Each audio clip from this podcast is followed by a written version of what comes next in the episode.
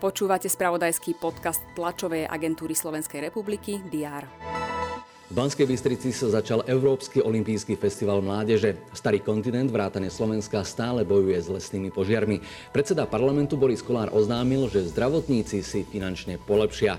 Tour de France vyhral druhý dán v histórii. Pokiaľ chcete vedieť, aké budú mať pokračovanie tieto správy z víkendu, zistite v diári, o čom bude TSR informovať dnes.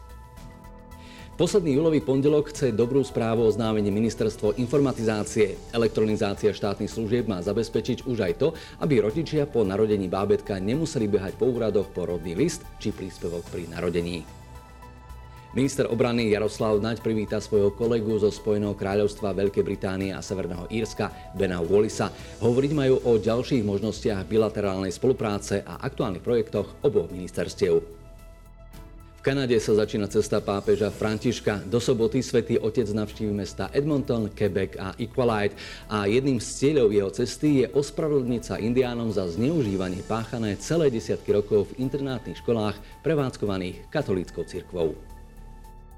O post predsedničky Nitrianského samozprávneho kraja sa bude uchádzať aj súčasná poslankyňa Nitrianského VUC Martina Holečková.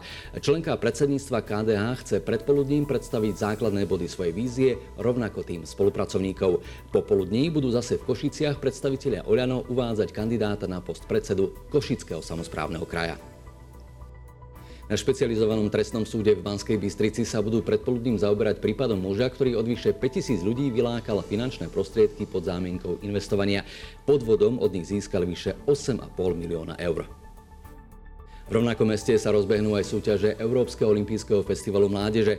Zúčastňuje sa na ňom vyše 3500 športovcov zo 48 krajín. Správy TSR budú dnes informovať napríklad o slovenských reprezentantoch v hádznárskom či basketbalovom turnaji. Aj dnes slnko svieti, voda láka, ale nech sa darí aj každému, kto v práci maká. Pekný deň.